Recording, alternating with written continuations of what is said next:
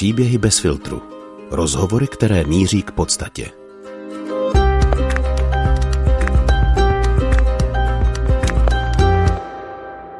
Kreslil si ve škole, potom na učilišti nebo na hasičské stanici. Malířem se ale Pavel Čech stal až o mnoho let později. Proslavil se obrazy plnými starých zahrad, labirintů, městských uliček a tajemných krajin. Jeho knihy a komiksy obdivují malí i velcí čtenáři. Jak klikatá byla cesta, která ho nakonec přivedla k vlastnímu ateliéru? Nemrzí ho, že nikdy nestudoval umění? Co má ze svého díla nejraději? Čím ho v dětství ovlivnili babička a bratranec? A jakou roli v jeho životě hrají indiáni a lesní moudrost? K poslechu rozhovoru třeba i o filozofii nebo o starém Brně zve Aneška Věvjorková. Co byste si vybral teoreticky, kdybyste mohl? Jestli radši život Indiána na prérii, anebo život, který vedete tady, život Evropana, Brňana? Hmm, tak se nabízí, abych si vybral to Indiána, ale ale hm, trochu tuším, jaký ten život tam byl tvrdý a tolik zimních táboření už jsem prodělal, že snad moudře řeknu, že bych bral život toho Brňana. Ale myslím, že jako ten život indiánů, když nevěděli o tom, že by mohli žít nějakým paralelním vesmíru nebo čase život Brňana, takže s ním byli docela spokojení, ale a hnedka, když bychom potřebovali jít k zubaři, tak by nám nás ta romantika asi přešla, no. Ale nebrání mě to o tom jako přemýšlet a koketovat s myšlenkou a hrát si na indiány i v tomhle věku pořád. Takže jste nad tím někdy přemýšlel, jaký by to bylo žít no, přímo tam? Mnohokrát, no. Hmm. Od mládí nedělám nic jiného pomalu, než o tom přemýšlím. Proč jsem tím tak pořád přitahován, si na to mohla babička, když mě začala číst Vinetu a někdy ve školce. Vy jste zmínil uh, ta zimní táboření. Uh, hmm. O tom jsem někde četla, že tam jezdíte vlastně, nebo že máte takové nepsané pravidlo, že si tam neberete nic z civilizace. Tak funguje to pořád tak? Do určité míry asi ano. No. Máme tam kotlík a, a i nůž a a tak, takže kdyby to byla úplná doba kamená, uh, tak by to bylo ještě mnohem mm, poctivější, no. Já mám rád prostě tu starou dobu, takže uh, mě to baví, jako když tam nemáme žádný tady ty výmoženosti. Ale tak celý je to hra hlavně, a která by se nedala hrát uh, bez těch kamarádů, kteří to vnímají úplně stejně a považuji to jako za zázrak, že jsme si tam nikdy nic nemuseli jako říkat tohle jo a tohle ne. A a prostě fakt zázrak, že to pár lidí jako vnímá eh, skoro úplně stejně, no. A že ví, proč tam jsou, no, proč tam někdy moknem a mrznem a, a stejně to všechno vlastně taková veliká legrace. Tak jaký je ten důvod, proč tam jste všichni v tom dešti, v tom mrazu? Asi to pramení všechno z toho, že bychom chtěli za těma příběhama, co jsme čítávali a chodili na to do kina, byly nám vykládány třeba babičkama a jako aby to bylo jako poctivý, tak tam jako vytáhnout to nejdůležitější, no. A to nejdůležitější, ať už se ten svět mění jakkoliv a už se nebudou třeba tak masově číst rychlé šípy, tak to vlastně zůstává pořád jako stejný, no, že eh, kamarádství a láska, opravdovost nějaká, nějaká autenticita a a vlastně už to víme, no, že každý jako zážitek, který má být jako plnohodnotný, nějak, že s váma jako otřásá, eh, tak to nezažijete v obýváku před televizí ani eh, když vám, když tam zaslzíte na poslední stránce knížky, no, takže uh, jako jsou to takové hrozně opravdové věci, no, tam, a tam všechny jsou právě, jak jsem říkal, to je kamarádství a lásce a, a o o nějaké pomoci druhým a připravit si pro ně něco a když prostě partie nějaká spolu zmokne nebo musí něco jako překonat, tam se všechno hnedka ukáže, no jak se říká, když chcete mít jako partner na celý život, tak je nejlépe, než stanete před oltářem, tak třeba s ním sjet řeku nebo někde vyrazit do hor a, a tam pod tím tlakem se všechno, ne všechno, ale, no, ale hodně věcí se ukáže.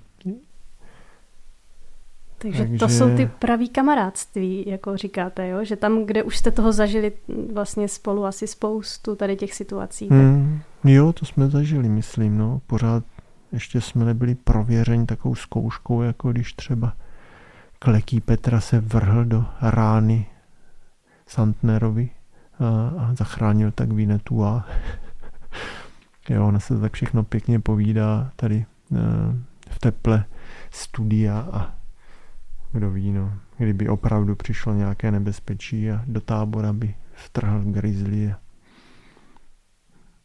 Nejenom se mě na tom vlastně líbí, když to zhrnu, že, že sám bych to nemohl dělat. To nejcennější na tom je ne, že máme tam vykorálkovanýho něco a někdo má takový šaty a takový mokasíny a, a, a že rozděláme, hojíme třecíma dřívkama a spíme pod bizonama a, a, a tak, ale prostě, že tam jsme spolu, no, protože tahle hra by se nedala hrát jako osam, jako já sám by mě, bych se připadal jak blázen, jako bych, ne, bych tam nebyl prostě, no. Takže je to o těch lidech a o tom kamarádství. Vy jste někde vyprávěl, jak jste kdysi vlastně zjistil, co to znamená ta lesní moudrost. Mě zajímá, jestli si něco vlastně z té indiánské, možná lesní moudrosti berete hmm. i do svého života právě toho Brňana a toho Evropana. Jo, já myslím, že mnohé, tak protože jsem o tom přemýšlel mnohokrát a, a vlastně celý život se tím nějak, pořád mě to nějakým způsobem vzrušuje. Je to spojený s těma knížkami, které jsem četl a když jsem byl kluk, tak jeden takový zážitek, který jsem povídal mnohokrát, jak jsem, nevím, kolik mě mohlo být, 12, jsem byl v legendárním antikvariátu na České a tam jsem pořád prahl potom, abych tam našel tu Foglarovku nějakou, tak jsem tam vystál dolík za ty roky a, a nikdy jsem tam žádnou Foglarovku nenašel a, a, a právě jednou jsem tam tak stál a, a vytáhl jsem Rolf Zálesák, se jmenoval ten titul a, a mělo to takový e, obrázky, e, ilustrace, linority a mně se to nějak něco na tom asi nezdálo, nebo jak jsem to tam dával zpátky. A vedle mě stál takový hodně starý muž a takový dědeček a, a zařval na mě, to je dobrá, tu si vem. A tak jsem to vytáhl. Šel jsem si to koupit, myslím, stál 15 korun, do den si mám doma v knihovně. No a ten Rolf Zálesák, tak to bylo právě o toho Ernesta Thompsona Sítna, autora. Později, jak jsem si sehnal ty dva divochy a, a to mě úplně učarovalo, no, mně se to tak hrozně líbilo.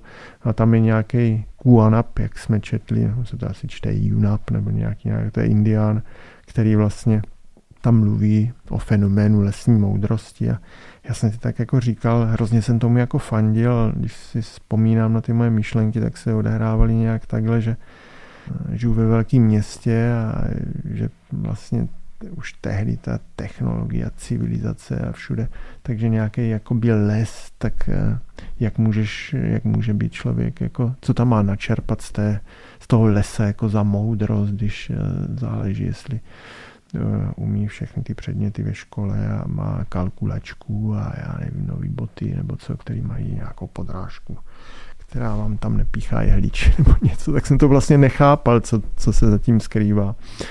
No a a možná jsem eh, to pochopil vlastně až eh, mnohem a mnohem později, co on ten Junat vlastně tím myslel, no, že asi se nám nepodaří mnozí, třeba by si to i přáli mít nějaký ten čip někde, že mu došlo něco v ledničce, nebo mít čip, že bude vědět všechno, co je na internetu. A, ale ne, nějak tomu nevěřím, že bez těch včel, aby to opilovali a bez hemizů a bez toho, aby to nějak prostě v té přírodě fungovalo, aby se to úplně nezaroutilo díky tomu, jak my tady hospodaříme, hm, tak bychom tady asi taky dlouho nebyli, no, takže takže tím myslíte, že mm, z té lesní moudrosti si berete třeba právě to, aby jsme si to tady sami sobě nezničili? Jo, já si myslím, jako dřív jsem si to představoval, že lesní moudrost je odlívání stop eh, do sádry a znát všechny druhy stromů a ptáků, ale, ale teďka to cítím jinak. No. Nějaká pokora vlastně domýšlení toho a uvědomování si těch souvislostí v té přírodě, co se jako děje okolo nás a že jsme jenom jedním z těch druhů, který je tady úplně tak strašně krátkou dobu a, jak je to vlastně směšný, jak se považujeme za důležitý a, a sebestředný a takový ten vrchol něčeho a přitom to tak asi není. No. No mnohem mám a, a, možná se v tom tak trénu, no, v tom pokornějším pohledu na ten náš druh a, i na sebe sama. Vy jste zmínil ty dva divochy. na ty jsem se právě taky chtěla ptát, že co vás na té knížce tehdy tak uchvátilo, jestli dokážete říct. No to byla eh, asi to taková floskule nebo kliše, ale to byla fakt eh, taková moje Bible úplně. Já jsem to četl nesčetněkrát, otevřel jsem to kdykoliv, kdekoliv a, a, a všechny ty návody mě je hrozně brali. Vlastně asi tam není jediná věc, kromě vycpávání víra. A, tak to jsem všechno tam dělal nesčetněkrát a luky a třecí dřívka a to ošacení a mokasíny a, a všechny ty další věci a, a sítnou studnu a, a tak. A, a dokonce jsem se dožadoval nějakého arzenového mídla, který je popsán, že, že to člověk potřebuje k tomu, aby eh, víc spal víra, takže jsem neměl víra, ale tak jsem si říkal, začnu aspoň něčím, takže někde v drogerii jsem, jsem pátral po arzenovém mídle. A já myslím, že jako dodnes je to úžasný jako návod na trávení volného času a, a na získání nějaké vlastně šikovnosti, říká se tomu taky myslící ruka, protože je vlastně moc příjemný a pro člověka mnohokrát, třeba když jsem měl nějaký jako chmury nebo něco, tak, tak jsem se z toho jako vymaloval nebo vy, vy, vy, vyřezával jsem prostě něco nebo jsem něco šil nebo prostě jsem něco dělal, no a tam je toho vlastně pro uh, pro toho čtenáře takový návody, no, takže se u té knížky nemůže nudit ten, který má někde vnitru schovánu tu uh, strunku, která uh,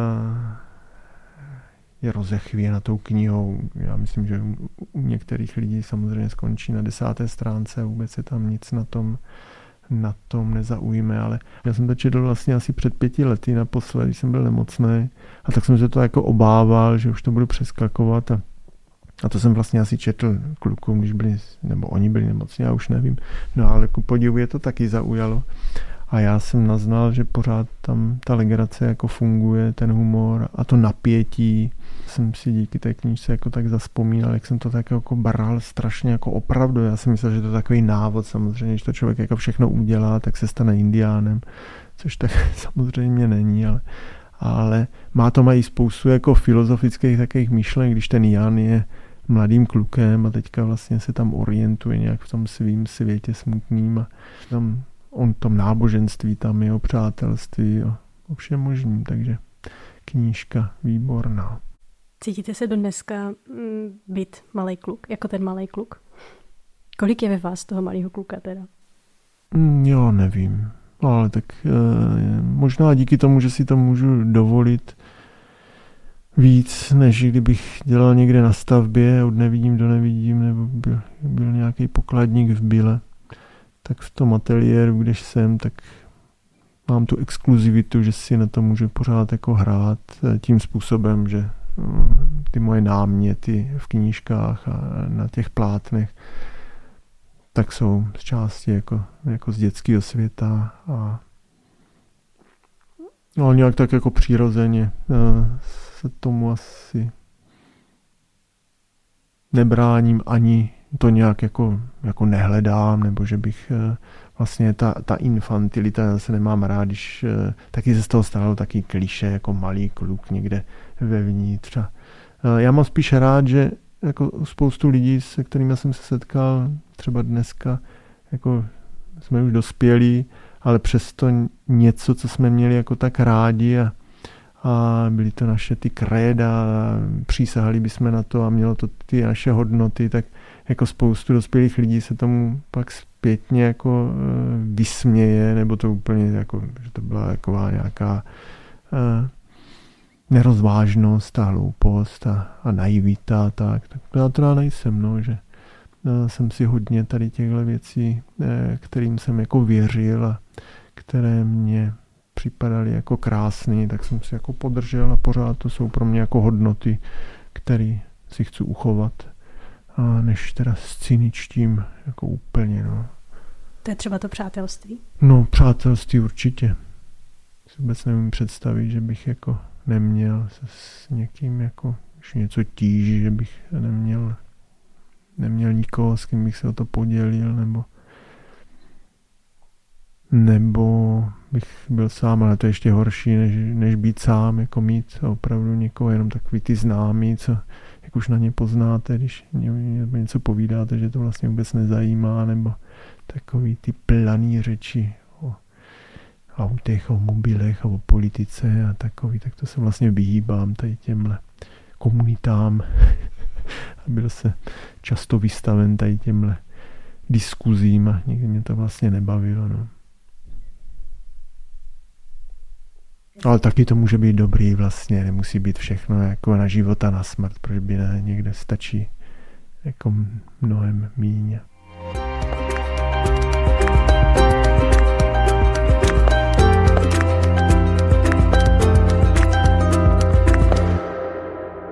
Já si vrátím ještě úplně, úplně na začátek. Jestli si pamatujete, nebo jestli dokážete říct, jaký, jaký jste byl jako malý kluk, kde jste vlastně vyrůstal? Jo, ne, nechci říkat taky ty legendy, co si člověk o sobě vytvořil a když jsem párkrát eh, v nějakých hovorech něco řekl, tak možná už od té doby vlastně si myslím, že to tak bylo a kdo ví, jak to vlastně bylo, ale tak eh, u nás u rodičů se traduje pár takových věcí, co, co jsem mnohokrát slyšel, no, jak jsem byl takový samotář a že paní učitelka ve škole ve školce říkal, no kdyby tady byli všichni jako Pavlík, tak tady vůbec nemusím být. A on si tam podá někde čmára. A No, takže jsem byl samotář, což se mě, což se mě pak vlastně velice dodnes jako hodí při tom, co dělám. že v tom ateliéru mě je dobře, protože jsem přemýšlel kolikrát, když by někdo maloval úžasně měl by dar od Boha, ale eh, byl by extrovert, tak v tom ateliéru by asi moc štěstí nenašel. No. No takže kdo ví, jaký jsem byl jako kluk, asi jako každý eh, druhý, ale asi jsem se trochu víc stranil jako kolektiv a nikdy se nespomínám, že bych nějak jako prahl potom hrát tady ty kolektivní hry a že bych byl někdy středem nějaké, nějaké, nějakého kolektivu, tak to teda mě není dáno. Ani jsem potom vlastně nikdy netoužil. Ale možná toužil právě. Černý. No určitě jsem samozřejmě chtěl být nějakým Mírkem Dušínem nějaké party a, a, a něco říct a všichni by šli za mnou. Být nějaký charisma takový. Někde jste, myslím, zmiňoval, že jste možná mm, jako dítě vás tady mm, se vám líbilo tady to starý Brno, právě jsme tady kousek od Mendláku. Jo, tak já vlastně asi se mě to vždycky líbilo a, a taky to pramení z toho dětství, když jsem za bratrancem chodil na Arne Nováka, to byl takový starý dům. Když jsem šel okolo těch sklepů, tak to tam jako eh, smrdělo, vonělo úplně jinak než v tom paneláku později. A nebo já jsem vlastně vyrůstal taky na Starém Brně, tady kousek na celní. A to je snad jedna zastávka odsud, no, takže tam si taky vzpomínám na tolik věcí, co mě tak rozechvívaly. A, a ta chodba, ty sklepy a půda, kde jsem našel nějaký starý dopisy německý a fotografie tam za trámem. A, a ta zahrada taková zarostlá, maličká. A No v tom dětství asi to všechno bude jako pramenit a tam je člověk jak houba a, a takže všechny tady ty knížky a věty a povídání, co a, mě říkají naši a babička a ten můj bratranec Jindřich, tak to vlastně asi ve mně teda nalezalo tak úrodnou půdu, že že to dneska o mnoho let později se dostává na ty obrazy hmm, do těch asi knih. ano, asi ano. A teďka už to tak dokážu analyzovat. Když jsem byl malý, tak jsem samozřejmě nevěděl, ale, ale vzpomínám si na mnoho takových detailů, drobností, jako z toho dětství a, a vlastně dnes se divím, že už dávno nejsou jako zapomenuty. Asi mě něčím připadali jako, něčím jako tak eh, očarovali, že pak mají tu moc se najednou dostávat na ty plátna do těch knížek po těch letech. No. Vy jste vlastně tvořil knížky už, už jako ten malý kluk. Jo. Když nebyly knížky, tak, tak jste dělal svoje. Prohlížíte si je třeba ještě někdy? Ani ne. Já jsem si vždycky psal deníky a taky jsem si myslel, že jako dospělý, až mě bude třeba 20, tak si je budu prohlížet a vůbec k tomu neinklínu, že bych se prohlížel tady v těch starých písemnostech mých a, a vlastně jsem jich i spoustu už jako spálil. Si vzpomínám jeden večer nějak jsem byl u osamělé jabloně, taky místo v lese a, a tam jsem jako spoustu toho spálil, že mě připadlo, že už jako a je to zbytečný to mít pořád jako tam někde schovaný v knihovně. Ani synové vám to nikdy třeba nevytáhli, ne, nečetli si, Jo, to já jsem jim asi jako čítával, oni se tomu smáli a později třeba těm gramatickým chybám nebo těm naivním scénářům a tak. Ono jich zase není hrozně nějaký množství, co to přežilo. Jo, mám třeba ku asi tři díly inspektora Lovina, nebo asi šest dílů e, strašidelných povídek. Já jsem opravdu dělal nějak té, té čtvrté, páté třídě pár komiksů o Drákulovi to má snad deset stránek. A pak o indiánech. Alá Vernovku, jak letí letí ke slunci nějaká raketa a to jsem četl asi nějakou, fogle, nějakou Verneovku, tak je tam taky obrázek a průřez té lodě a mám tam ty vysvětlívky. Chtěl jsem to mít takový hrozně technický a tak jsem té mé lodi vesmírné dal dva pláště a mezi těma pláštěma byla voda a mám tam v závorce hrozně studena. Když letí ke slunci, tak aby je to nesežehlo. Ale vlastně hrozná inspirace byla ten, ten můj eh, Jindřich, ten eh, bratranec, už je let starší. A on je dneska restaurátor a rezbár na hradě Špilberg. Já jsem jedináček, on taky byl a snad každý den vlastně po škole přijel k nám a, a vždycky něco přinesl, prostě vždycky nějaký dláto nebo barvičky a, a pořád jsme dělali nějaký lukostříly a luky šípy a meče a štíty a to jsme pak pomalovávali. A pořád jsme něco malovali, kreslili, z hlíny dělali, a pořád nějaký zbraně samozřejmě a a první všechny tady ty věci, fakt ty třecí dřívka a bumeránka a první olejový barvy a sekírka a dalekohled, no tak to všechno jsem měl od Jindřicha, takže to byl můj takový jako hm, všechno, co řekl Jindřich, tak to bylo svatý úplně, když Jindřich říkal, že se brambory nedají jíst bez tatarky, tak jsem myslel, že vlastně jsou nepožívatelné jako bez té tatarky, že by to byl jako jed, nebo a takových výroků měl strašně moc. Já jsem to všechno bral. jako Učitel, zákon. No. takový hmm. guru úplně. My jsme jezdili vždycky na měsíc do Rudky s babičkou, on já a babička. No. A pořád jsme nám sbírali brouky a, a, a, a motýly jsme chytali a, a spoustu dalších výlomení jsme dělali. A taky se traduje, že jednou jsme sbírali tam 14 dní ty brouky a, a najednou tam přijela moje maminka s tatínkem a teď se blížili tou loukou a teďka já jsem uviděl maminku a chtěl jsem se k ní nějak rozběhnout a Jindřich na mě sbíráš? jsem začal hnedka se sbírat.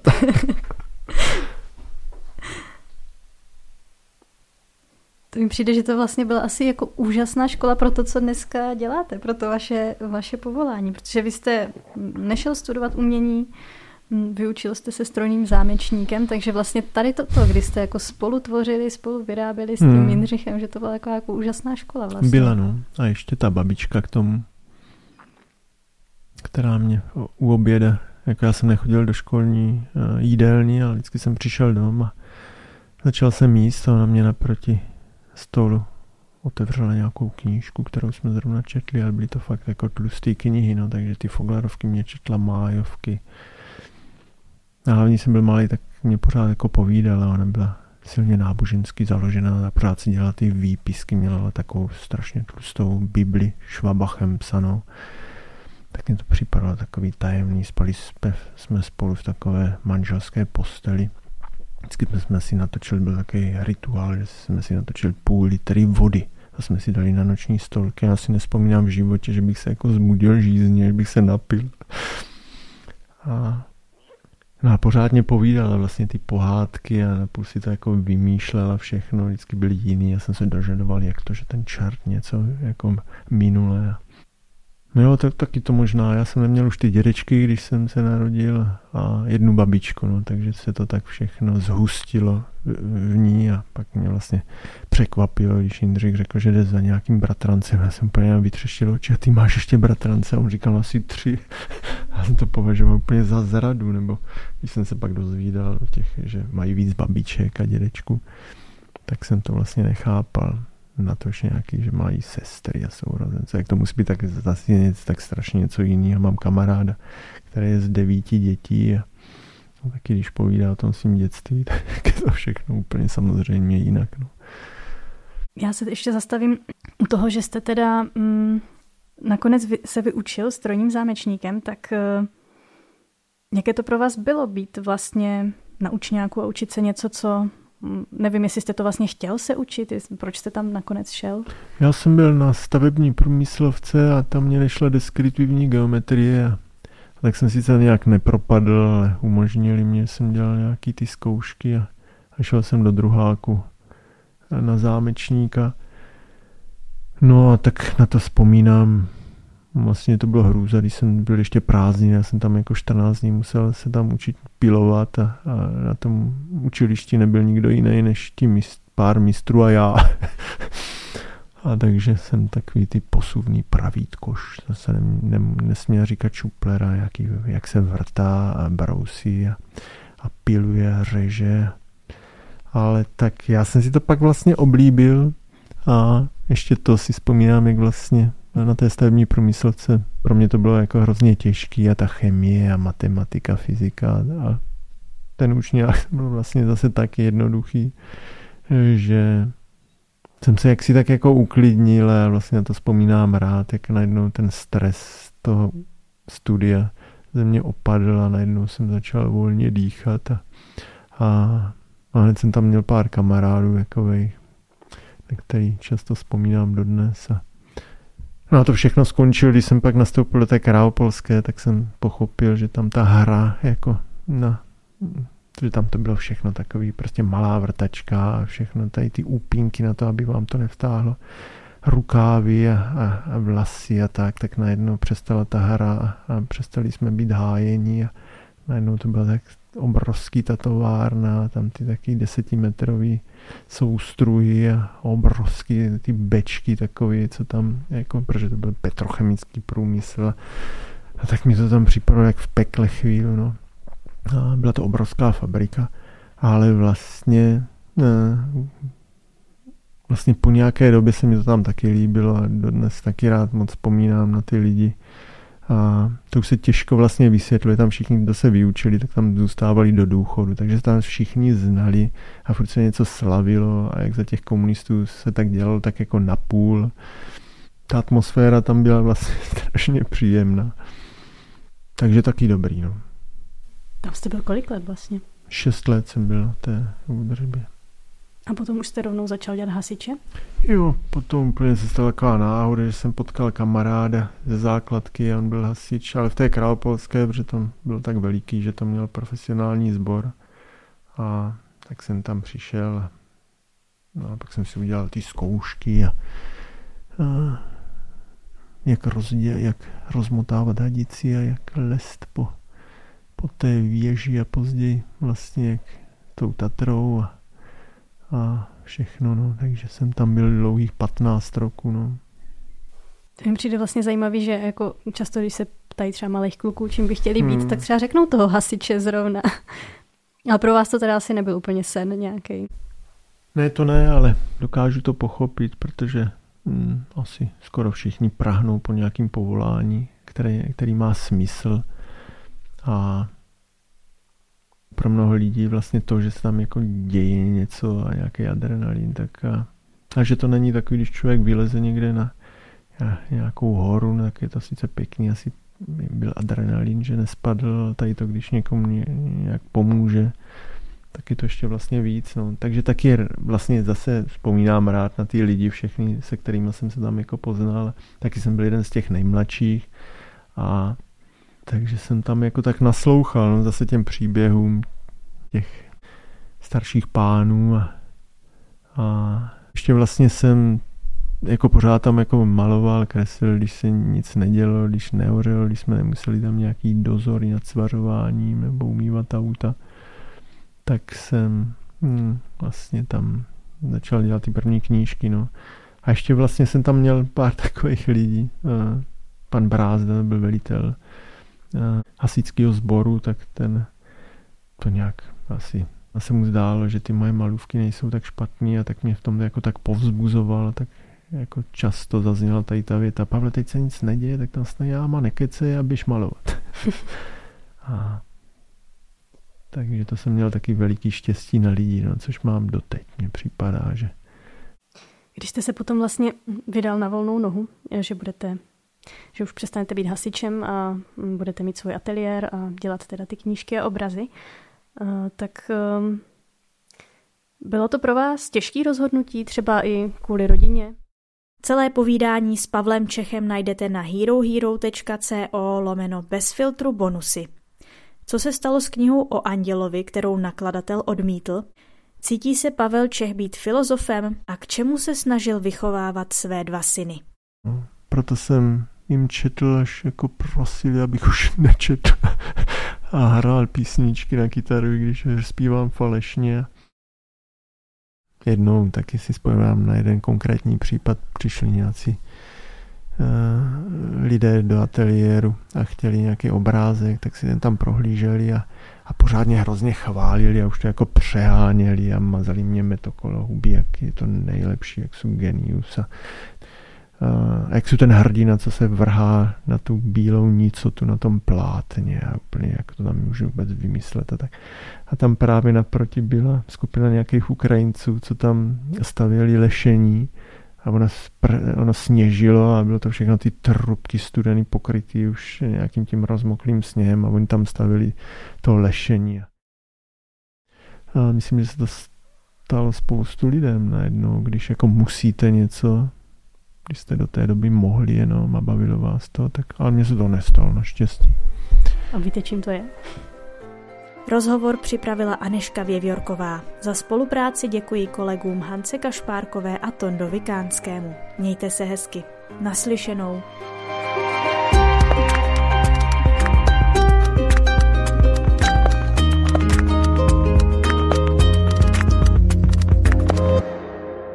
Bez filtru o zásadních věcech otevřeně a bez předsudků. Najdete nás v podcastových aplikacích na Facebooku, Twitteru a Instagramu bez filtru pomlčka podcast. Chcete nás podpořit? Info na webu bezfiltrupodcast.cz